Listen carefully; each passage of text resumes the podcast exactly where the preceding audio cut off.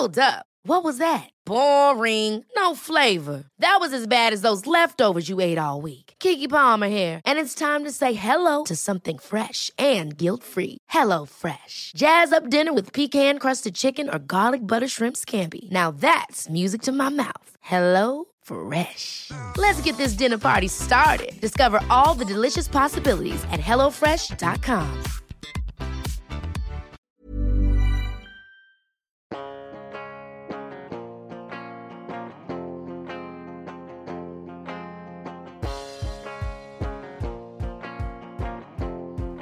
Hello and welcome to the Political Party. This one featuring Dr. Jan Halper Hayes. Keen watchers of political media will have seen Jan before. She was a consultant to President Trump's transition team. She's the former chair of Republicans Overseas, the body that looks after, as you would imagine, members of the Republican Party in different countries. I've interviewed her before on Unspun, and she was um, charming, funny, very likeable, and a great person to sit opposite and listen to because even though as you would imagine, there was a lot of things that she would say to disagree with uh, from my point of view and perhaps from yours. She is nevertheless uh, permanently charming, very thoughtful, and great company. And it's a position we don't usually or often hear from, so it's a unique perspective on politics. This is one of the most interesting interviews I've ever done because every guest has something different to bring, whether it's insight, whether it's from their career, whether it's that, that peek behind the curtain, which which I always love so much. Sometimes it is more opinion driven. Sometimes more it's about what the political values they have are and what their opinion is. And this interview uh, contains all of those things um, and becomes at times a policy discussion, perhaps in a way that it wouldn't have done with other guests.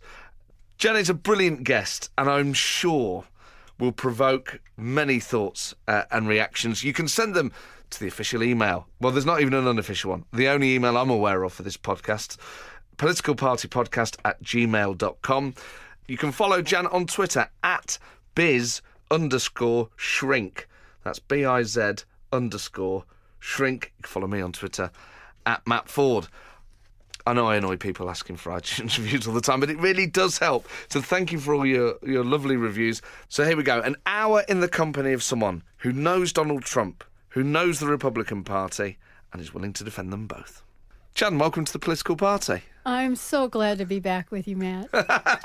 it's good to be back with you, uh, Jan. Firstly, we should explain who you are. You are a, a psychologist by trade, as well as being a, a prominent Republican. Um, I can't wait to ask you about how those two worlds um, uh, overlap. But I was looking at your Twitter feed uh, today, just having a look at things that you you tweeted recently. You, you tweeted something, the F scale, the the fascist scale, and I took the test. Um, now it's a scale uh, that basically de- decides where your politics. I scored two point one three, and it says that I'm a liberal airhead. Um, what did you score on that? I scored um, 3.5, which was I am a tolerant and true American. It says here it was within normal limits, an appropriate score for an American. So there you go. Um, you are a Republican. Yes. Where on the Republican scale are you? On the on the are you on the left of the party or on the right of the party? Well, I think what people don't understand because America is so big that how you might vote at a state level could be completely different than how you vote at a federal level. So, on a federal level, from the first time I could vote, I voted Republican because I believe in less government. In fact, I think I was about 17 years old and I had to do my first income tax return because I had made enough money and I had to pay them. And boy, I was really annoyed about that. And I thought, there needs to be a box on here that I can check which agency, which department should get my money because all government does is waste money. Yeah, so that's always been a theme for me. Now, I lived in San Francisco, California and I definitely voted Democrat um, because my friends were gay, um, my friends were liberal, but more importantly, is that what I was voting for were the right policies and the right programs for the people that lived in the state. And so um, I'm definitely for same sex marriage. I've Mostly been pro choice from the standpoint that um, who am I to tell someone what to do with their body? However, if it came to me, I wouldn't have an abortion. Um, So more capitalist than conservative. Oh, definitely. Definitely. Yeah. And as Donald Trump said, this is the Republican Party, not the Conservative Party. It's gone to the extreme just as the progressives of the left. I mean, both of them need to have a good old coming to Jesus meeting and get over their identity crisis. It's interesting to say coming to Jesus because religion plays a part in American politics in a way that perhaps it doesn't here in the UK. Are you a person of faith and does that inform your politics? Uh, I am a person of faith, and no, I believe in separation of church and state. Because it's a big it's a big part of not just it's not fair to say it's just a big part of the Republican Party, it's a big part of politics in America, isn't it? Is a demonstration of faith. Do you think we'd ever have in this modern era an atheist president of the United States? Well, that's a very interesting question. I actually think, I don't know in my lifetime.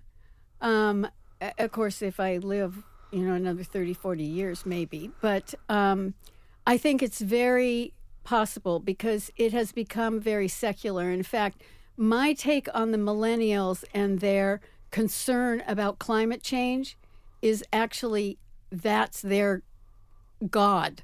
That's there's something bigger than themselves to believe in because it really is the social conservatives where religion comes to play. Um, you strike me as, uh, and the fact that you voted Democrat for the reasons that you did, a liberal Republican. Uh, if that's not an oxymoron, but you, you're absolutely right to say it's the Republican Party, not the Conservative Party. Although the Republican Party has been for many years, at various times, a bastion of conservative thinking. Where does Donald Trump lie on that scale? Is he is he a liberal Republican? Is he a conservative Republican, or is he something else?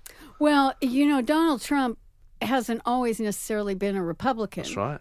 Um, and in 1999, he actually gave up his uh, registration with the Republican Party and joined the Reform Party because he was, and this was in New York. It's not like we have the Reform Party that's across America. Yeah.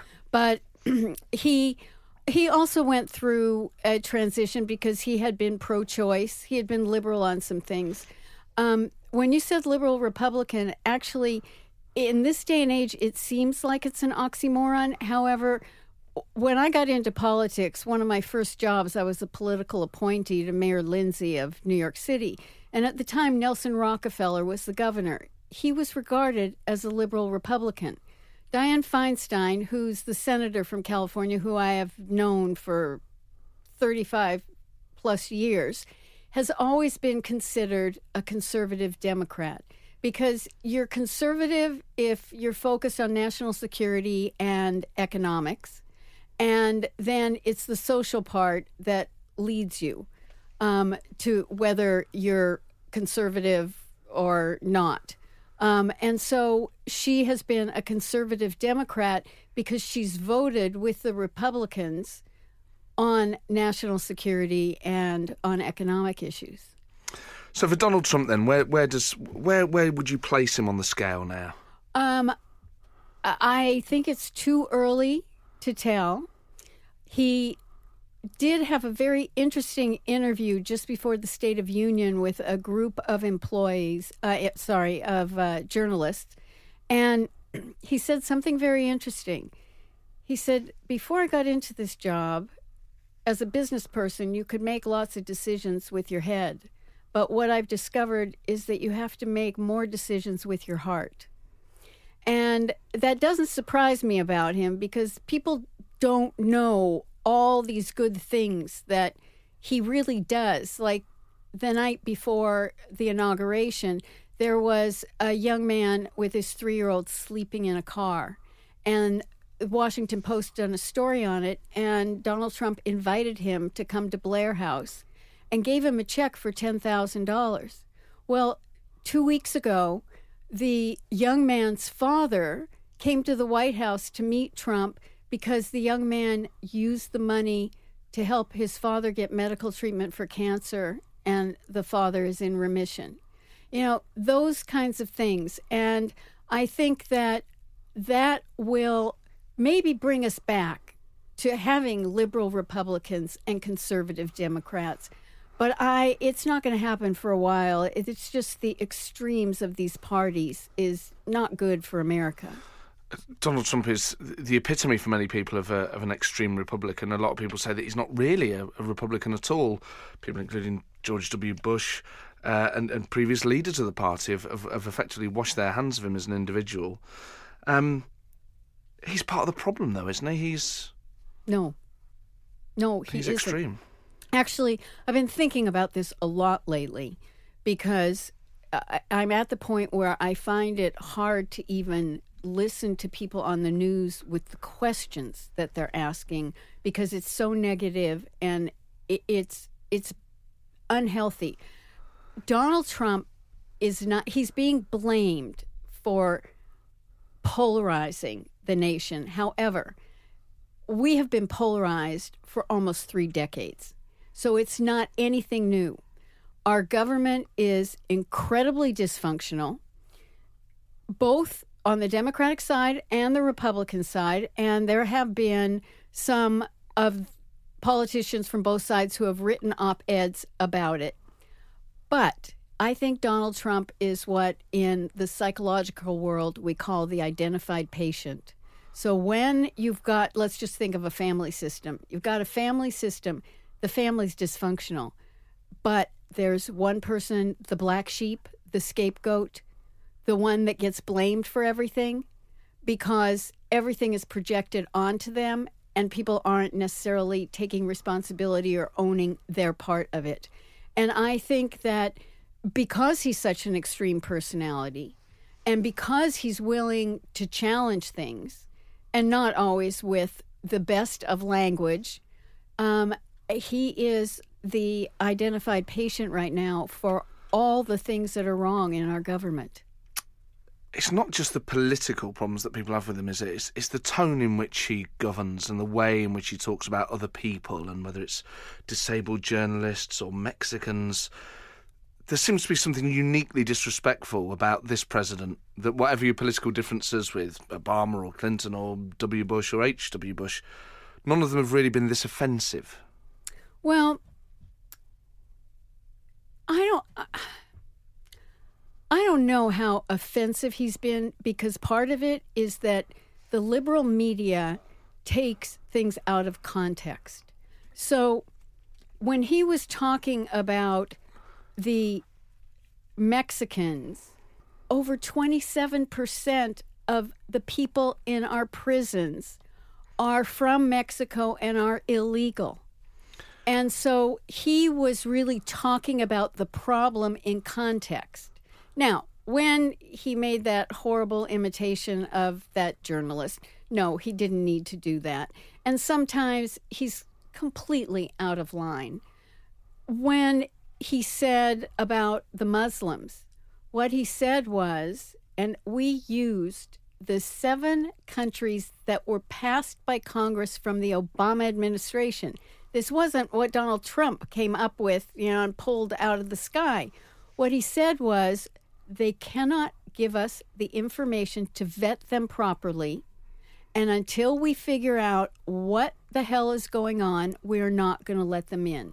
So when you have it in context, it isn't as bad as the media makes it, but they hate him so much that it really, where he calls it fake news, I call it distorted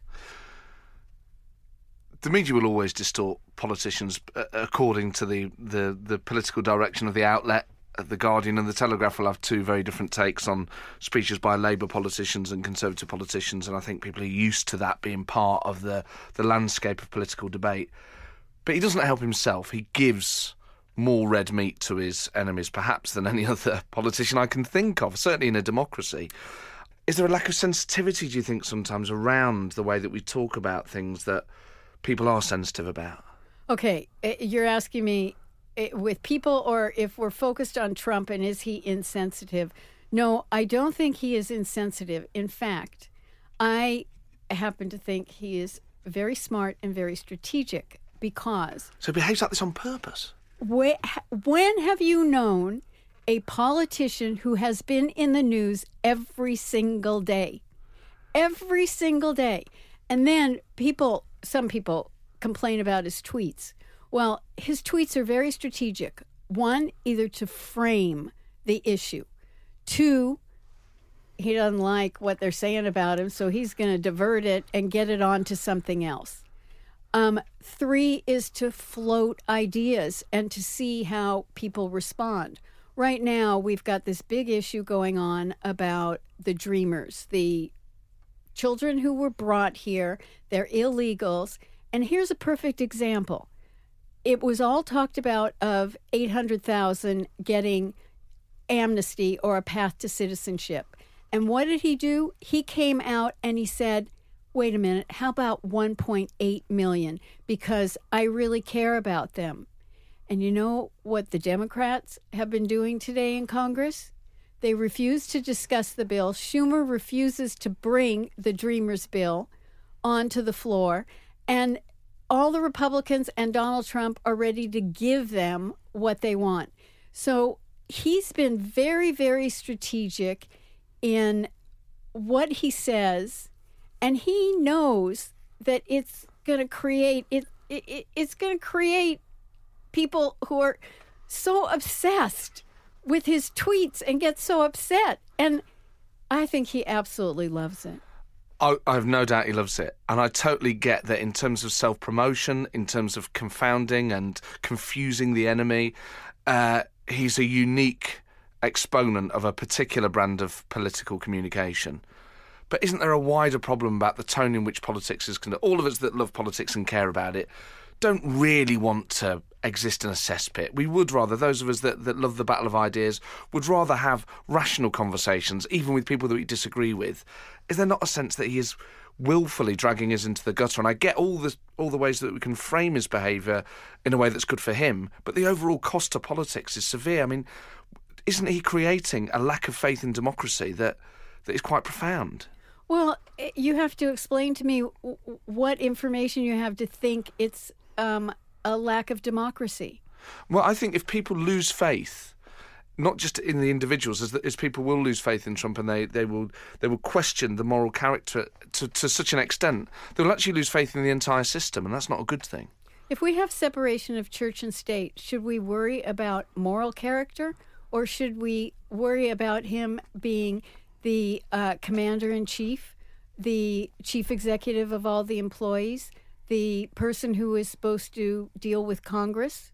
I get all that, and I, I, will often have these debates with other people about how competence really is, is ultimately what matters. But there is a there is a wider, there is a sense that politics, democratic politics in America and in, in Britain and in parts of Europe, is in a sense of, of crisis, partly because of the way that Donald Trump is ruling America. That actually this will this will erode faith in democratic institutions, and the cost to that can be deeply right. severe. We so so we go back to my point of him being the identified patient, because as you've just described it, because of Donald Trump, and it is, well, let's see, Brexit didn't happen because of Donald Trump. No, but it's similar. It's forces similar in similar right. economies.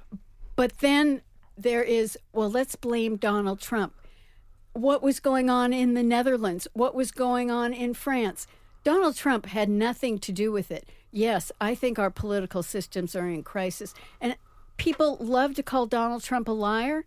Well, you know what? What politician hasn't lied? And what the reason that people absolutely love Donald Trump is that he's authentic. He shows you his faults. He does it, he says what a lot of people are thinking. And it really is a much smaller percentage.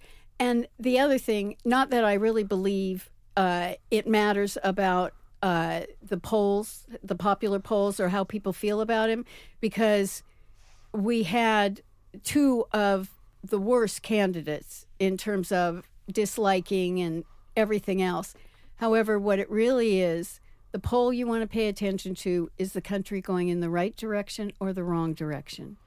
And it, for eight years under Obama, it was between 63 and 72 percent wrong direction. So that's why I also knew that Hillary Clinton never had a chance of winning because she was terrible in her marketing strategy of Obama's third term. But back to your point, as if Donald Trump is at fault for this uh, this disintegration. No, I think what it is is that it's bringing it to the surface for us to talk about it. It's getting us to look at these things. It's getting us to delineate between what we're willing to accept and what we won't accept. And the people that care about the moral issues, they're going to just always dislike Donald Trump. But since December, his approval rating has actually gone up seven points because he's done the right things. And that's what I've always cared about. I believed that he was a problem solver. You know, I had him take the presidential temperament assessment tool Yeah. and I wrote a two part article on it. I always believed he had the right temperament. Temperament is not personality, temperament is what we're born with.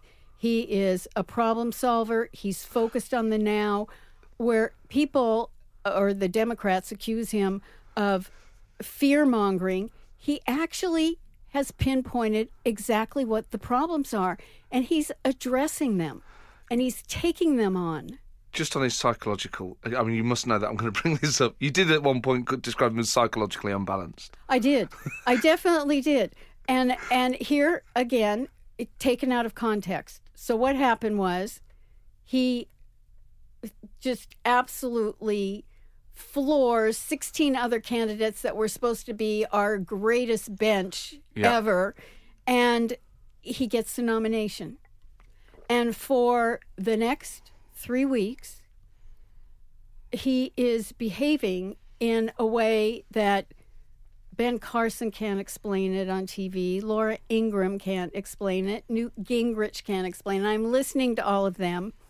And I did have a late night the night before, and I really didn't want to go into the studio. So, my only excuse for being as blunt as I was was that I was doing that interview from bed with a little hangover, and uh, none of my controls were in. Oh. But well, then I, maybe you spoke your mind. uh, Well, I did. I did. But what I said was there is an element of him that is psychologically unbalanced right now, and we need to figure out why. Because something is going on, and it it is upsetting him because he should be embracing the fact that he's got the nomination and none of his behavior for the past three weeks has been that way. So that was August 3rd. Then on August 17th, he had replaced Paul Manafort, his campaign chairman, with Steve Bannon and Kellyanne Conway. It was the first time he ever publicly apologized. In that interview, he said, or in that press conference, he said, I understand that I've said some things that have been offensive to people, and, you know, I'm sorry that I've offended some people. I then called my Republican National Committee friends up and said, What's really been going on here? And what it came out to be was a- lot of internal struggles in the campaign. And it'd be boring to other people for me to go into the details of it.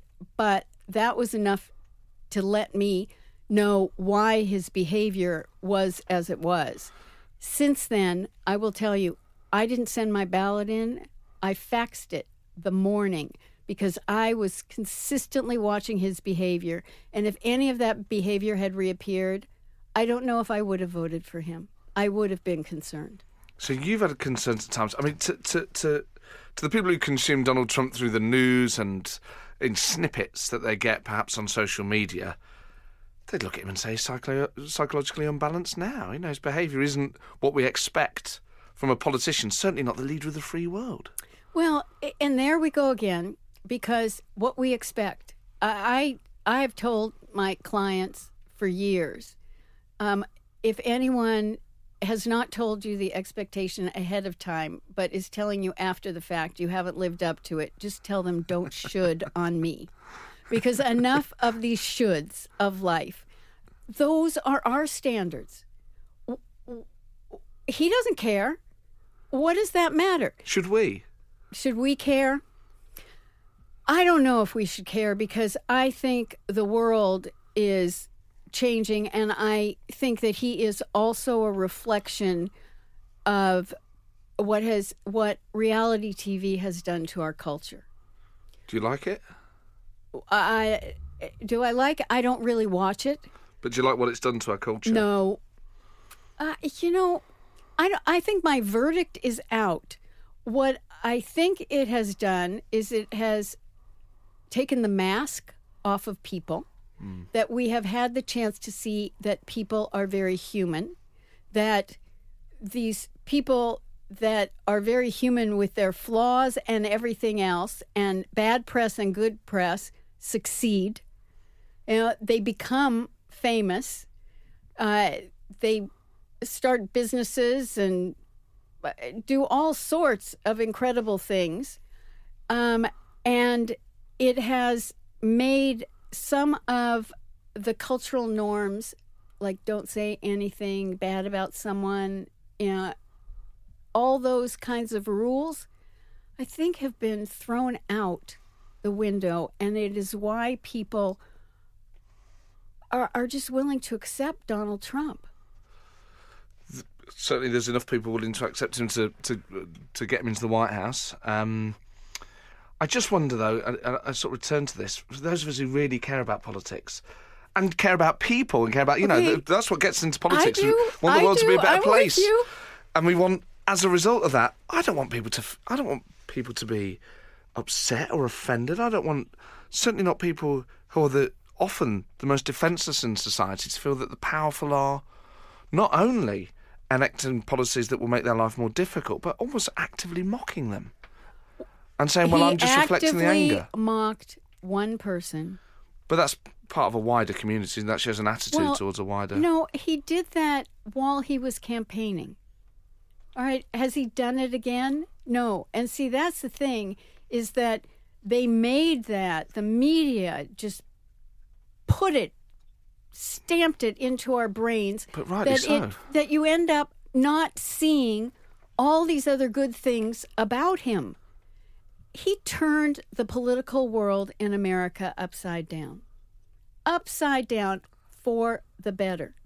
For the better. We have I think it's somewhere between 32 and 35 Republican congressmen who are not going to run again. You know, he's kicking those never Trumpers out because they're making the decision to go.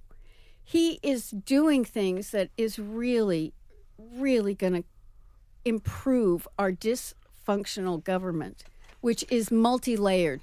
People think it just has to do with capitalism and cronyism and the Democrats said, "Oh, he's only, you know, done this for big business."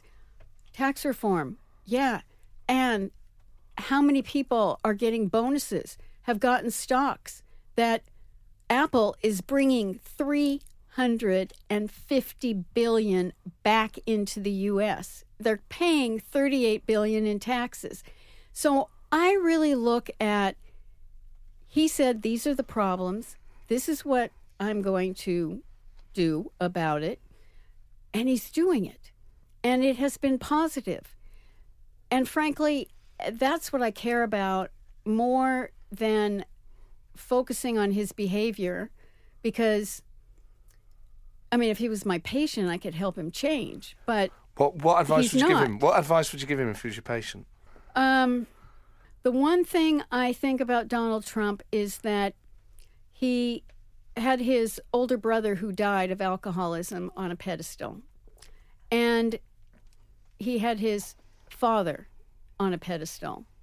And when he was a teenager, he was very rebellious, and I don't think he got the approval, the accolades that he needed at that time in his life which I think is what causes him to almost be addicted to needing feedback. That would be the one thing that I would have him address. Do you think he has other vulnerabilities? Oh, he shows lots of our. Uh, I mean, he's human. Yeah. Now, where people think he's thin skinned because he needs to strike back when people criticize, uh, as a New Yorker, and you can talk to any of us New Yorkers, we totally get that behavior. I spent 15 years commuting between San Francisco and New York. And I used to say, when my plane landed at JFK, I suddenly felt my sharp elbows get out. You know, my attitude changed. You know, you like always have to have your dukes up. And that is something where I think that he won't let something go. Now, what we say is take the high road. Yeah. However, however, let's look at it this way. Uh, Schumer and Pelosi, where Eh, she is the minority leader, and you know he is the minority leader in the Senate, and he tweets and says, "Well, you know, Nancy and Chuck."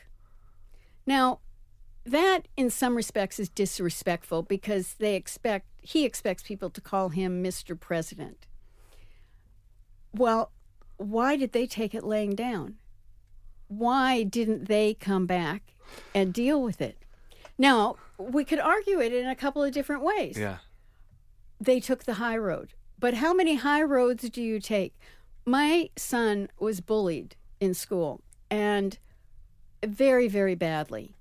And I constantly told him, take the high road. And one day he came home and told me it, it was really bad. I mean, he didn't want to go on living, it was that bad. And I said, well, maybe I've been wrong about that. So don't take the high road. And over the next week, he head butted one of them and he did something else to the other, and he was never bullied again. So We should headbutt Donald Trump.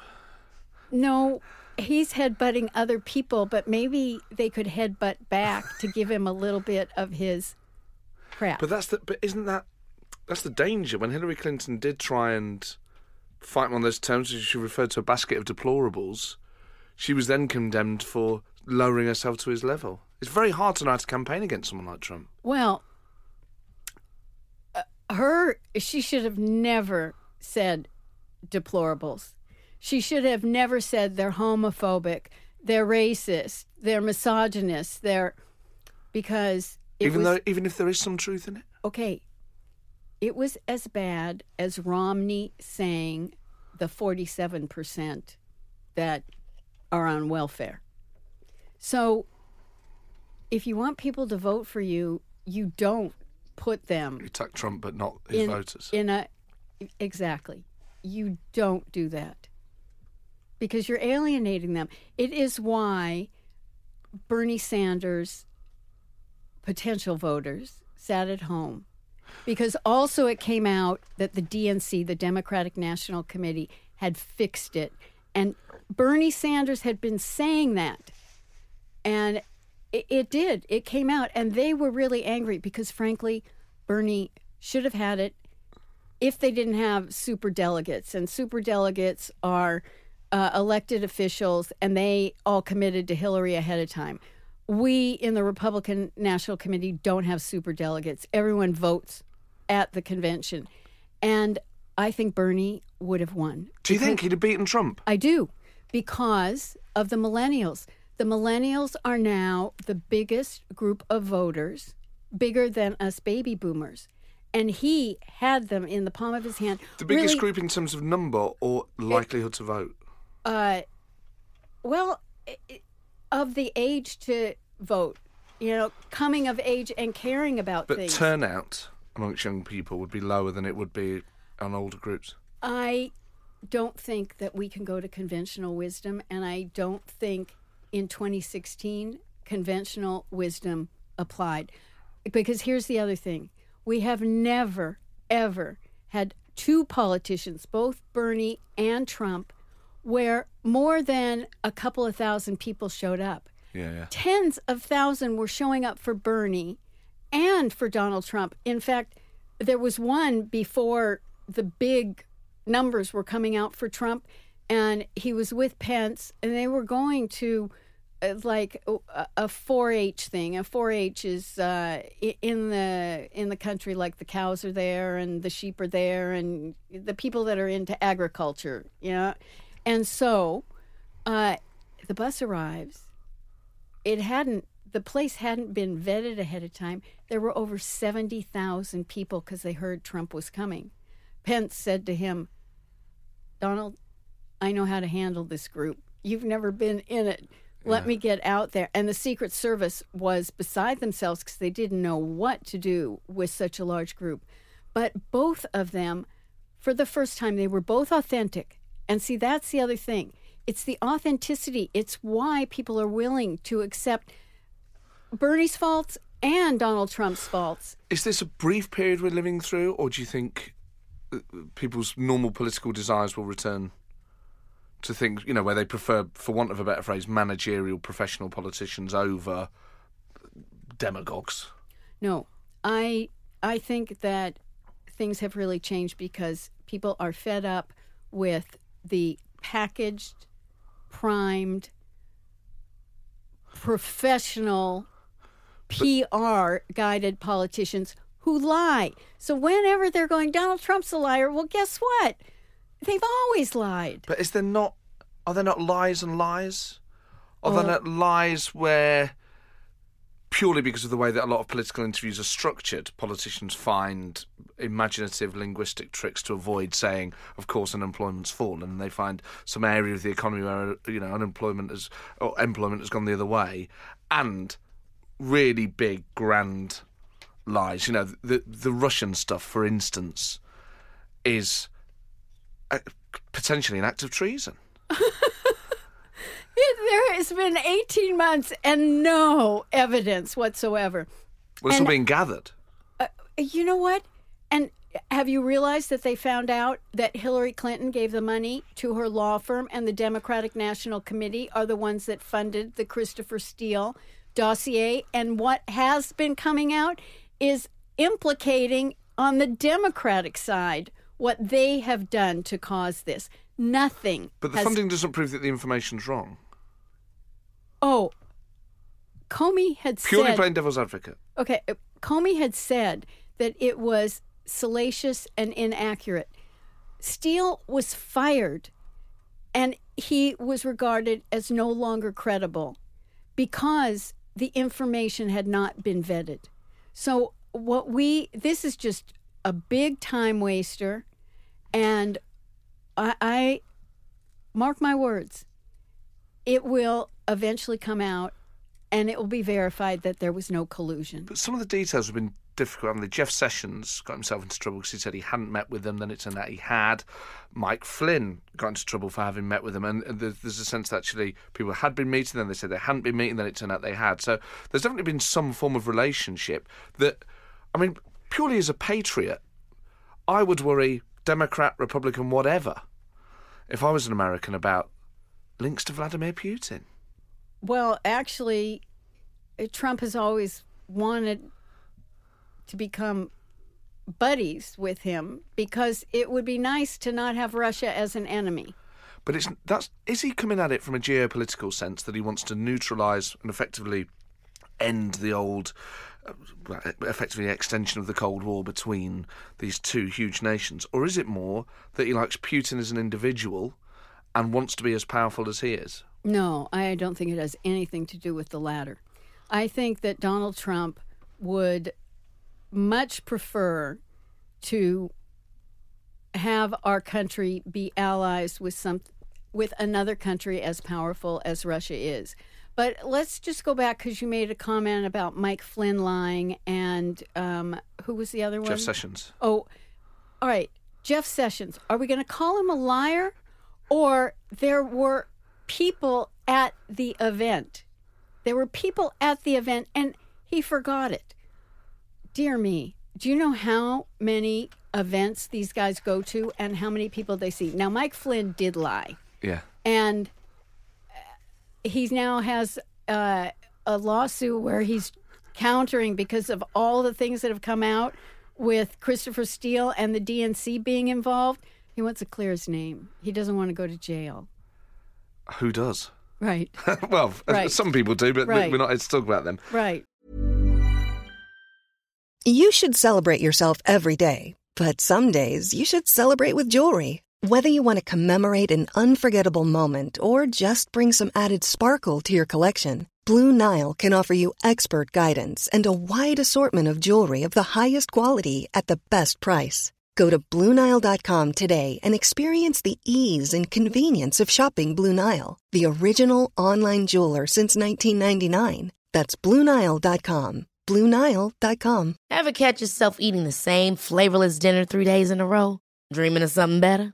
Well, HelloFresh is your guilt free dream come true, baby. It's me, Keke Palmer. Let's wake up those taste buds with hot, juicy pecan crusted chicken or garlic butter shrimp scampi. Mm. Hello Fresh. Stop dreaming of all the delicious possibilities and dig in at HelloFresh.com. Let's get this dinner party started.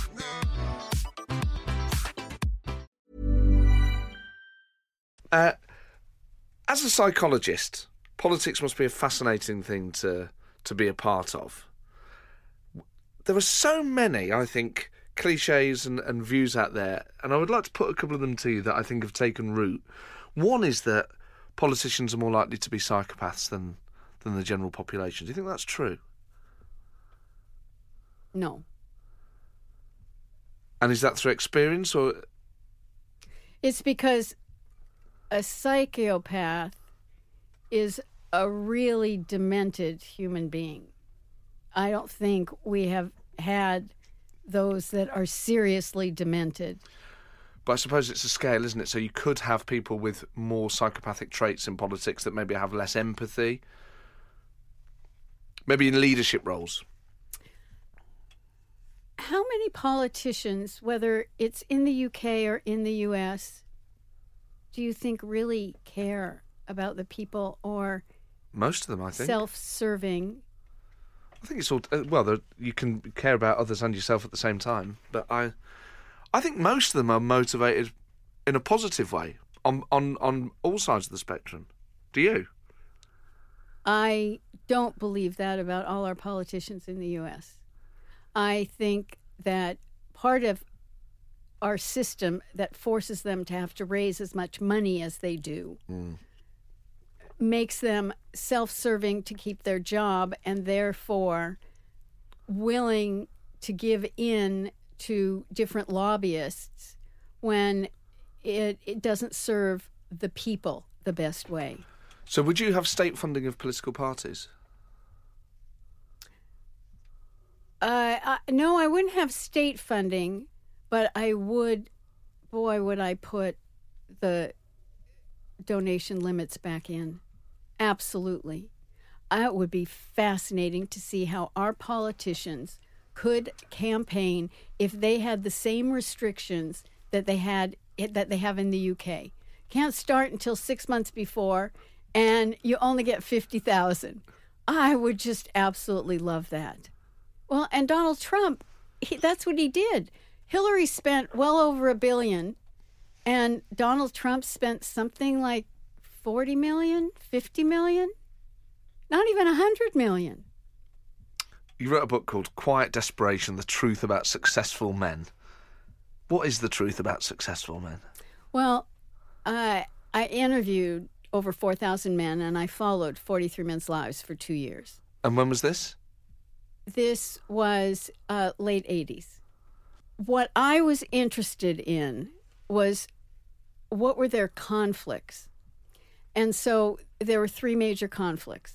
The first is the obligation to responsibility versus the desire for freedom. If I didn't have family, if I didn't have to get home to anyone, I'd work all the time, or I'd get a sailboat and I'd sail around the world, or I'd open up and flip hamburgers. You know, the second one was the conflict between being rational, logical, and objective versus trusting their gut reaction.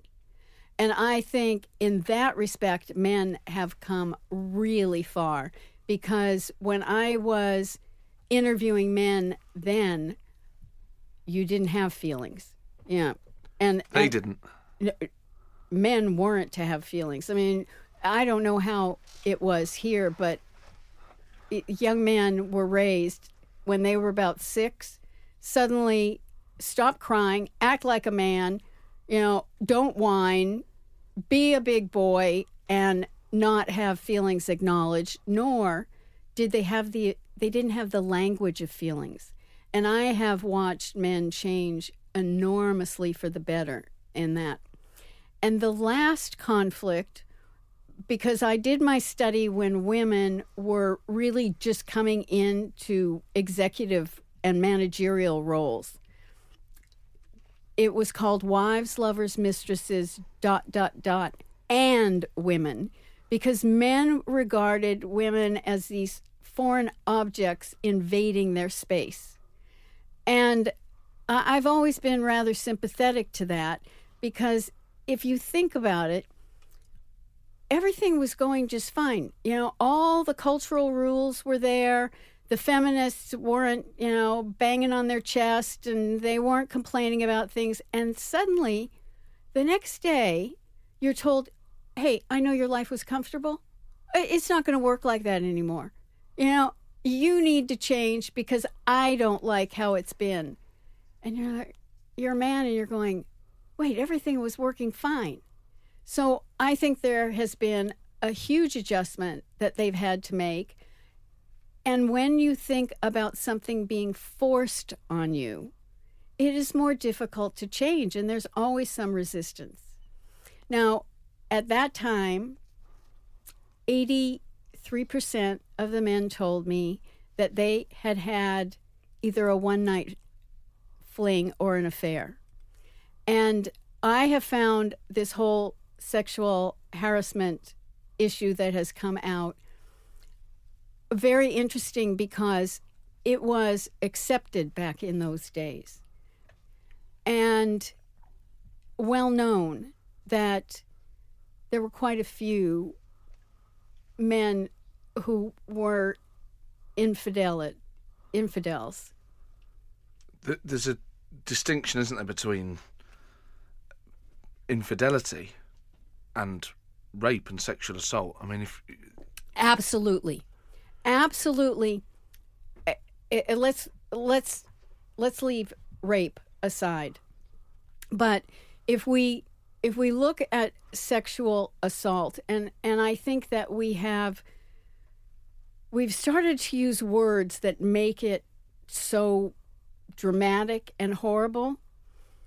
The way in which sexual quote unquote assault happens more often than not is repetitive and subtle now Harvey Weinstein okay set him aside because uh, he he's just off the charts.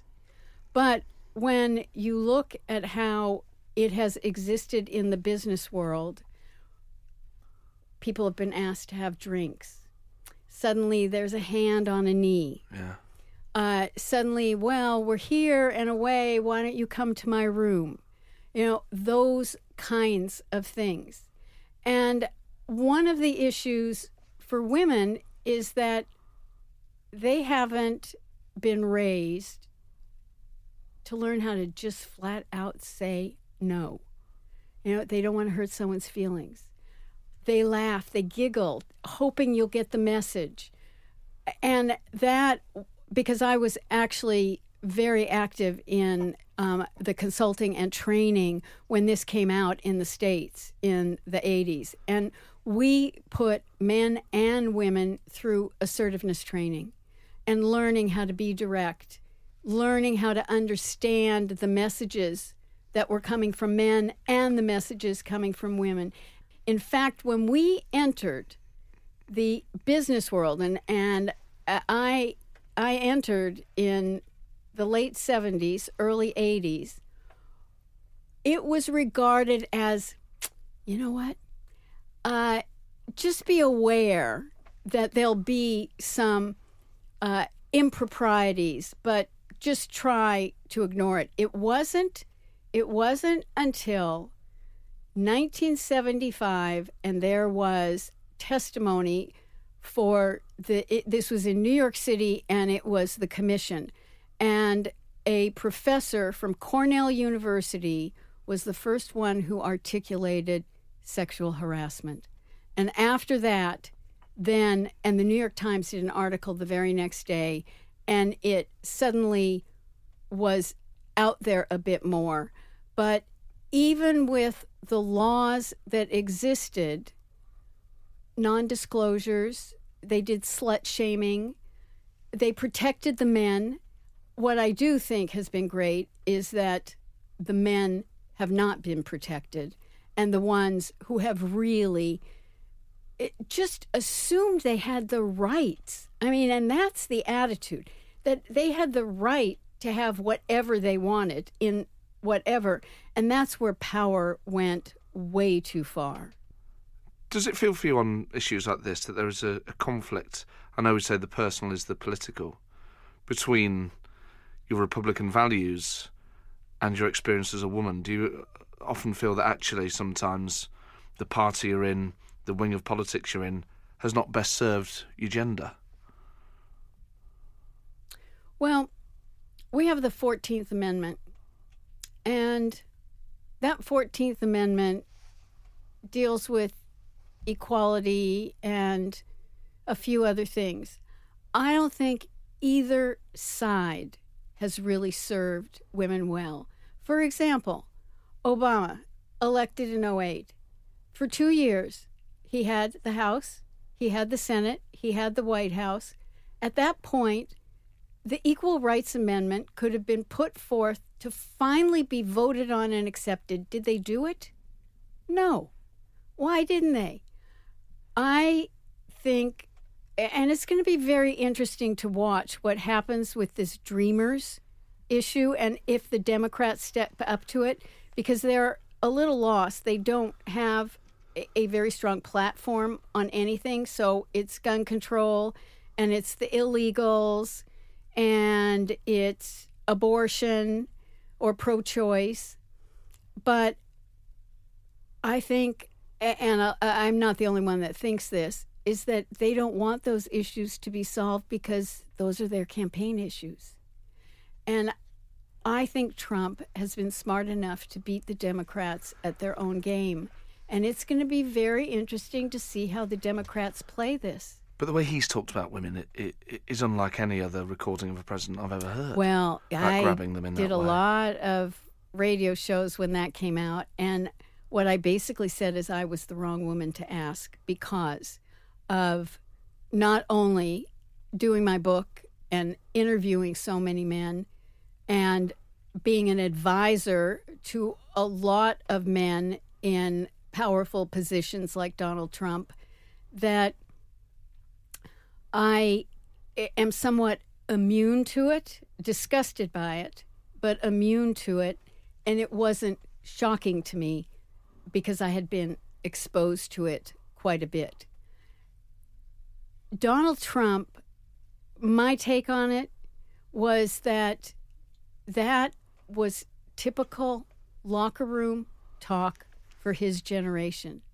And I'm not going to repeat a lot of the things that I have heard.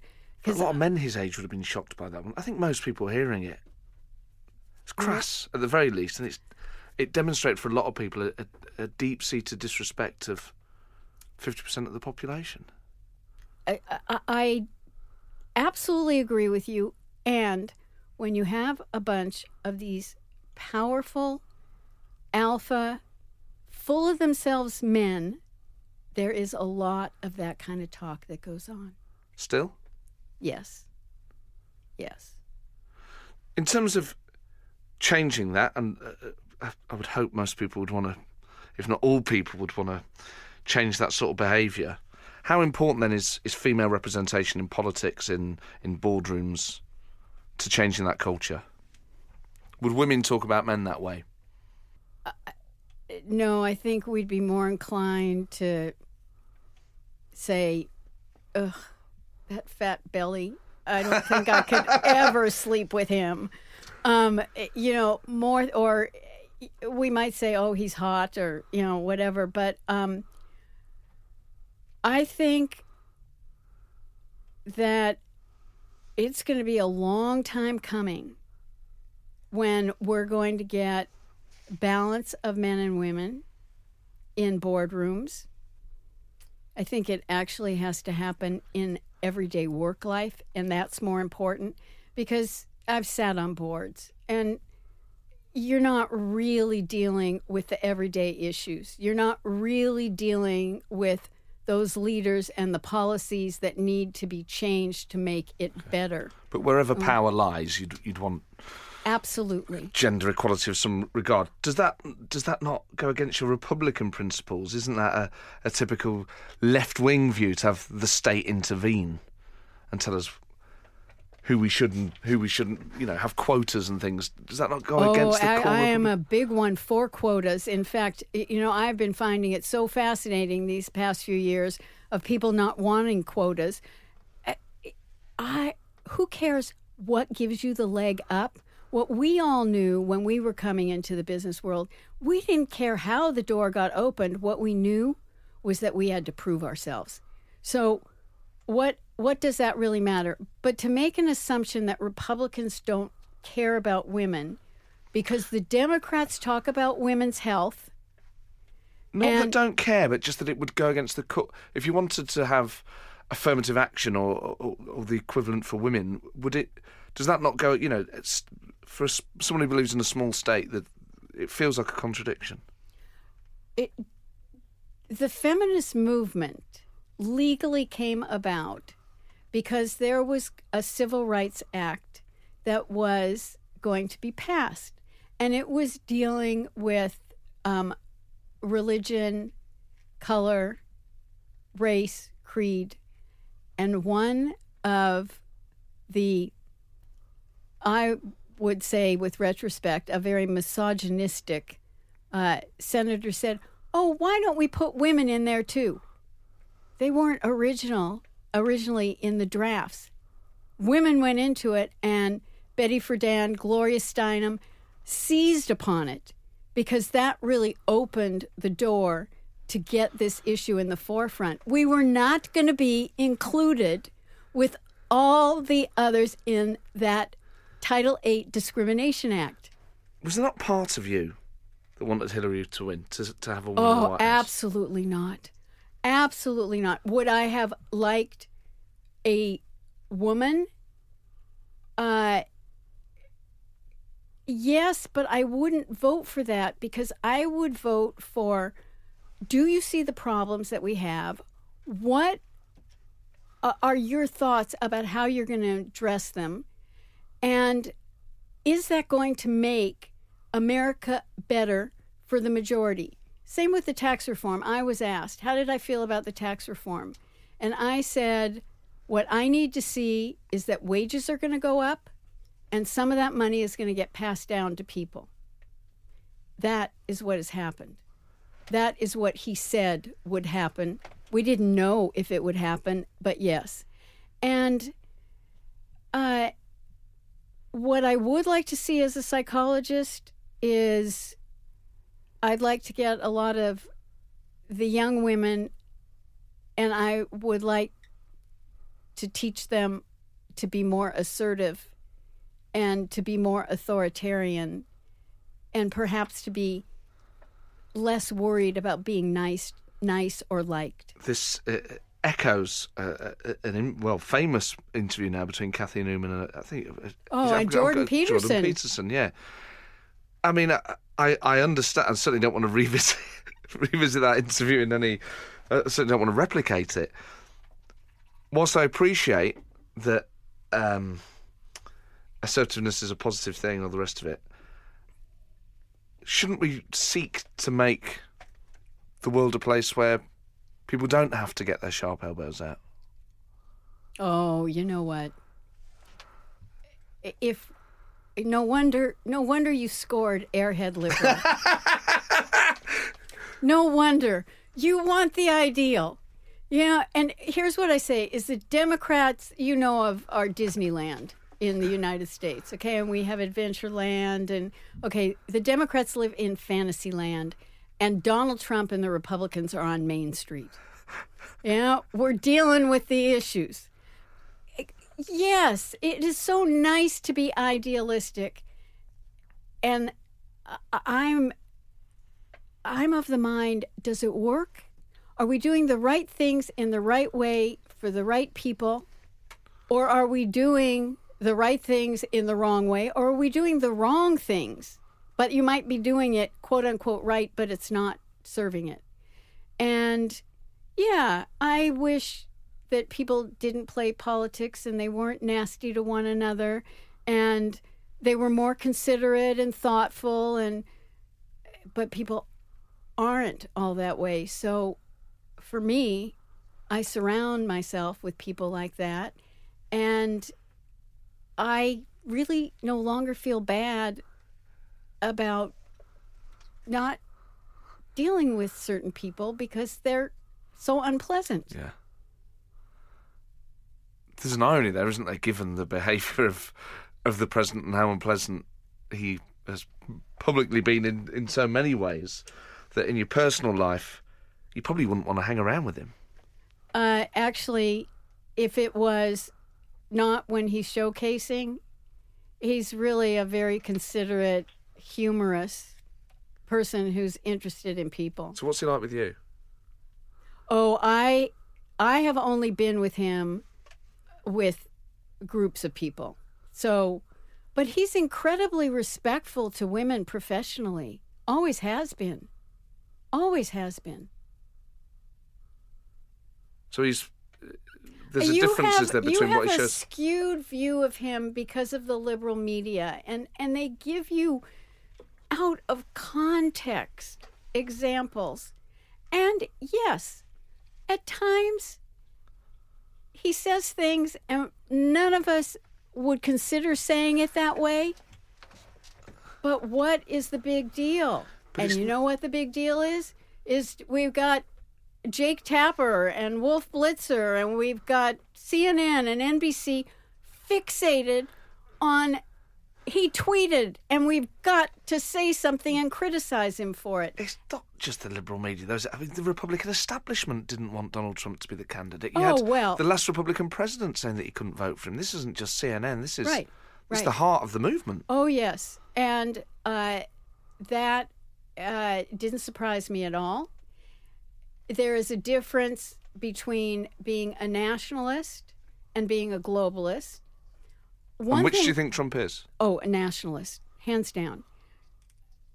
One thing that I have not been able to figure out, and if you were following my uh, Twitter, uh, James Woods had asked the question of why do people dislike Trump so much? And it's something I've really been thinking about. But there are people that you e- that are either liked or they're hated. They're not in the middle ground. Their personality is not in the middle ground. Hillary Clinton was like that. Actually, I probably some people would say I'm like that, um, I, because I, I I'm not I'm not mealy mouthed. You know, I mean, I take stands and everything else. Yeah, but there's a difference But- between being opinionated and being rude, isn't there? There's about the tone. People can accept a difference of opinion, but it's the tone of it that I think concerns people. So, what specifically of Donald Trump's tone is distressing to you? Uh, the way he talks about Muslims, the way he talks about women. Okay, the way he talks about Muslims, because it came out that he said, we're not going to let them in the country. Yeah, I thought that was uh, oddly.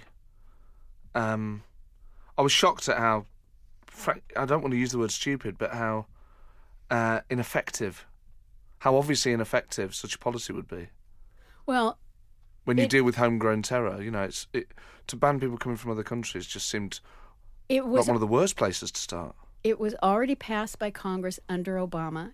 It was seven countries because we couldn't vet them. So he wasn't saying all Muslims. And if you had heard him say, until we figure out what the hell is going on, But that's the bit that worried me the most. why? because I did hear him say that.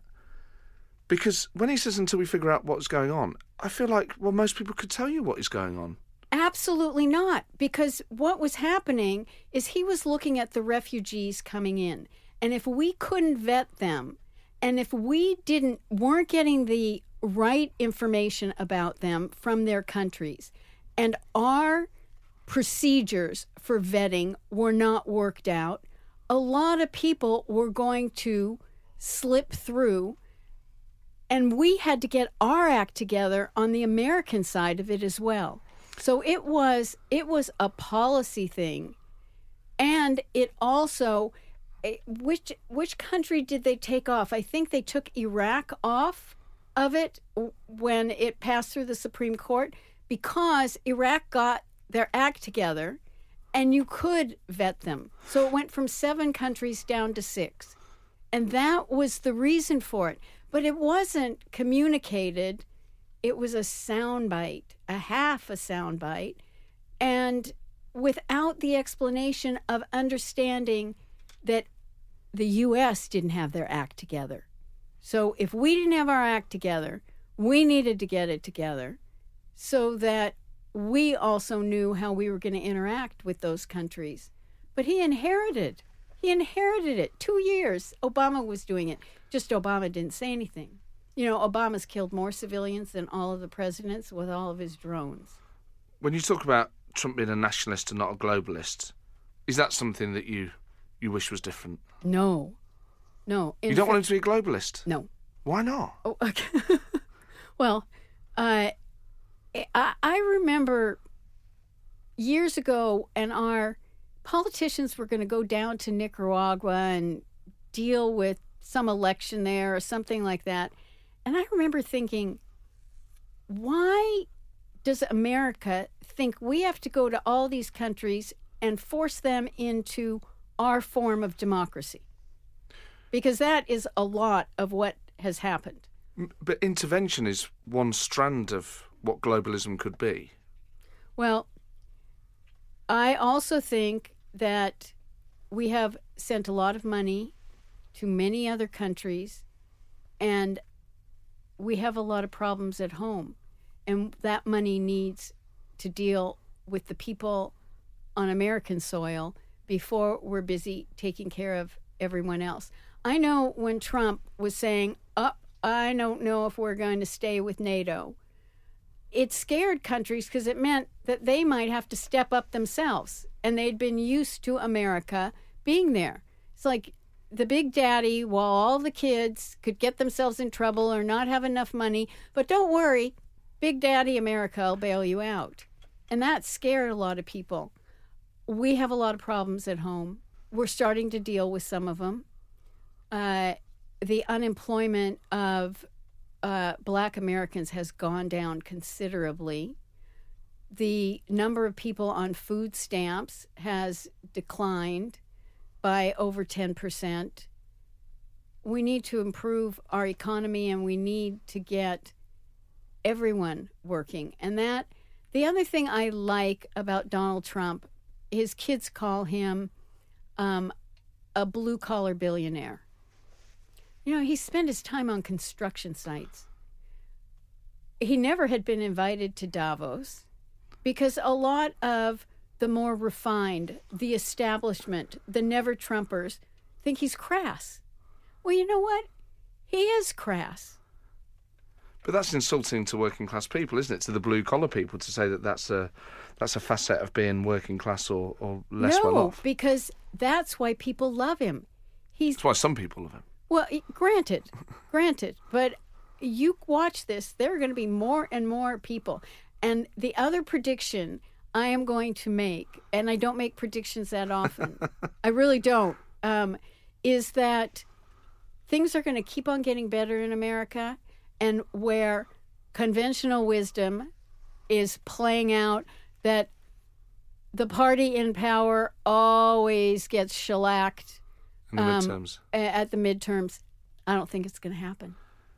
In terms of what's happening in America in policy terms, you're right to identify the tax cut and the the news about Apple um, coming back onshore is, is, is as good news. What about things that he's done in terms of state funding, not just in terms of international development, but cutting their healthcare budget and the education budget, and that you know that his first budget was very much raiding all the other departments and, and really lumping the money into the military. The long term cost of that for America's healthcare and education, it's hard to say how that could be positive. Well, see, that's where I believe in far less federal government, and the states should raise their uh, enough of their own money. And granted, the federal government still gives them money, but I don't think the federal government should necessarily be in charge of education. I think the states need to make that decision because they know what their population is, they know what the needs are. Healthcare is a much bigger and confusing issue because, first off, because we have, I think, a pretty good healthcare system over here with the NHS, it was never proposed, Obamacare was never to be that. Absolutely. It was supposed to be affordable insurance. It became unaffordable insurance. What came out was that it had been planned to fail because what the Democrats really want is a single single payer where everyone will be insured. That won't ever happen in America because the American Medical Association and their lobbyists are so strong. And people went into medicine because they wanted to go into medicine, but they went into private practice because they also wanted to be wealthy doctors. Now, from the insurance standpoint, so I have friends that live in Arizona, and it went up 121% their premiums. And it becomes much easier to actually not have to have Obamacare because of what it has done to the premiums. Health insurance companies have pulled out of states. It's not working for them. And here's why. This is one of the things that um, I like to focus on in policy that if you create a policy, a policy should not be punitive. And I always say the Democrats look to punish. We need it to create the behavior that we want. The one thing in Obamacare that said if you don't take out the insurance, you're going to be fined. Well, the reason that the young people didn't take the insurance was they didn't want to pay a thousand, two thousand dollars a month for insurance and they're healthy and they don't really need it when they got fined fifteen hundred dollars in their taxes at the end of the year. So they ended up making a decision that all right, so I don't care because it's far less for me to do that. So what quite a few people have done is they've dropped out of Obamacare and they have just taken what we consider calamity insurance. Yeah, major medical that if something happens and you're going to have huge hospital bills. But other than that, they're paying out of their pocket to go see the doctors. Do you think there'll ever be, or will there ever be a serious uh, movement to try and create something like the NHS in America? One of the things Donald Trump did say during the campaign was that he actually did believe in single payer. As an employer, he made sure everyone had insurance. Right now, he's got bigger things, bigger fish to fry. Than the health of his people. Yeah. Right. uh, Look, w- there are so many things that need to get straightened out. But that is the biggest thing, isn't it? I mean, that is how long here's people live. Here's what tax reform did. It took the penalty out. So by taking the penalty out, the fact of the matter is we are a country with 330 million people.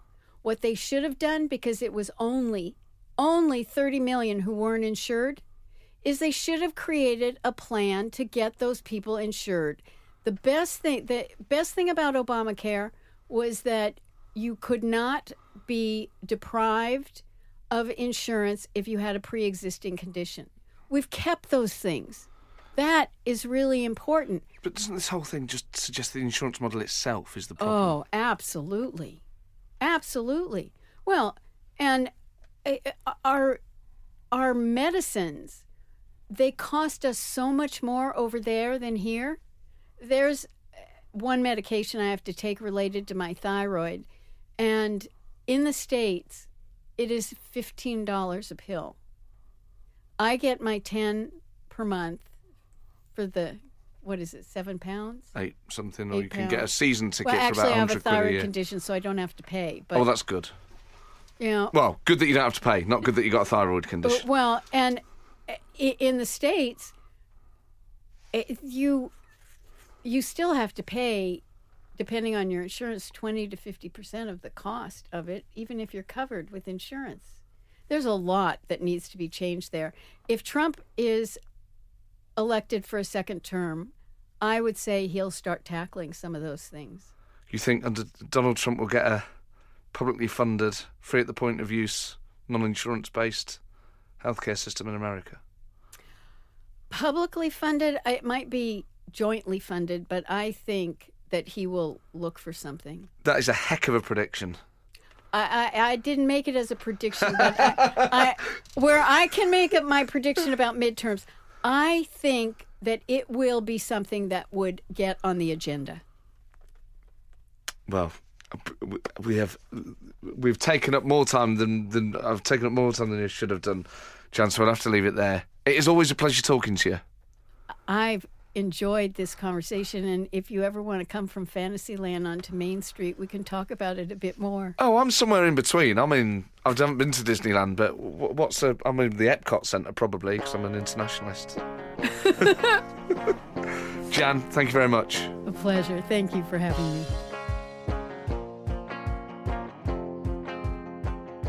Well, there you go, Dr. Jan Halper Hayes. I am certain there'll be a lot of reaction to that interview. Listening back to it, there are times when I wished I'd got back in and, and, and challenged her on more things, but you have to let these things flow sometimes. And uh, she, she was absolutely brilliant. I mean, so many things come out of that, not only in terms of policy, which is fascinating to explore, and all the contradictions that, that we have as uh, as people who are interested in politics, but also very early on, that point of should we care about the moral character of the people who lead us? Now, I have really mixed views on this. I re- on the whole feel very strongly that that we should, but equally, people are elected to be politicians and not elected to be brothers or wives or or or siblings. Um, that was the thing that always fascinated, me about the Miliband thing was that so many people were annoyed that it stood against his brother, and it didn't bother me at all. So everyone has their own everyone has their own line, and it is, I think, perhaps healthy for society to sometimes just consider what is it we are actually wanting of our leaders. Is it moral guidance, or indeed moral integrity? Is it competence? I suspect that it's a hybrid of the two for most people, whether they perceive it like that or not. I might be very wide of the mark. Uh, but Jan is endlessly fascinating. Lots of stuff in there on policy. You can see that the tax cut is already something that Republicans are are pumped up by. That they are that that is their number one message at the moment. Uh, is the economy, if not the market, certainly the economy. Um, I mean, th- this was the thing with, Jan. There were so many avenues that interview could have gone down, so many different directions it could have spun off in, that sometimes you just have to take the decision to intervene only at particular times. Because in the end, we talked about things that I'd never planned to talk to Jan about.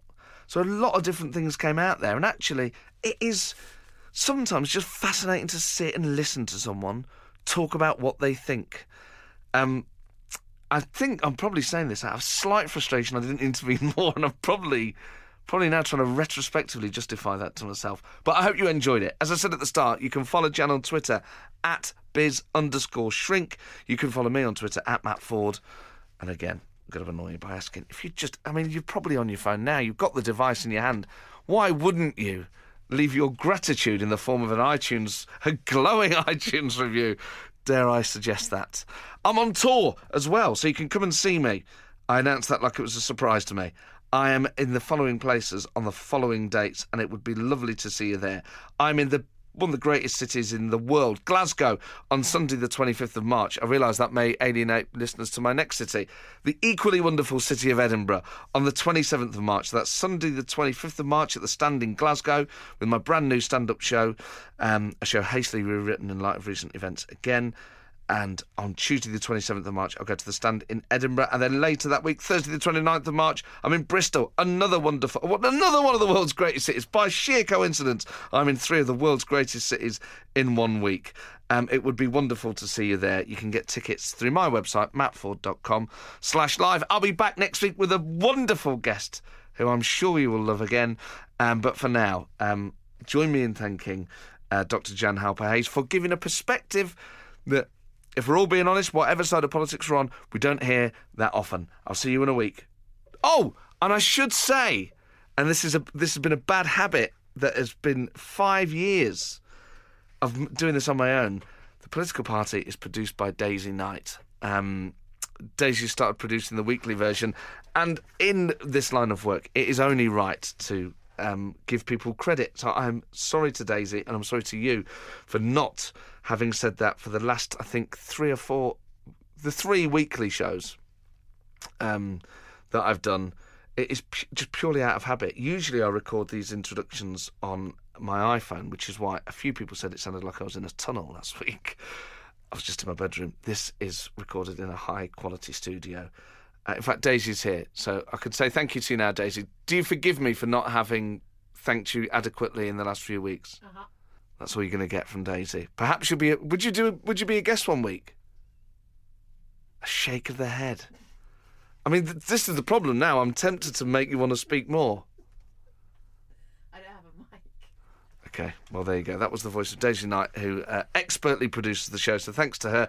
Thanks to Jan for coming on. And thanks to all of you for downloading and for those imminent thousands of iTunes reviews that are going to pour in. See you next week. Ever catch yourself eating the same flavorless dinner three days in a row?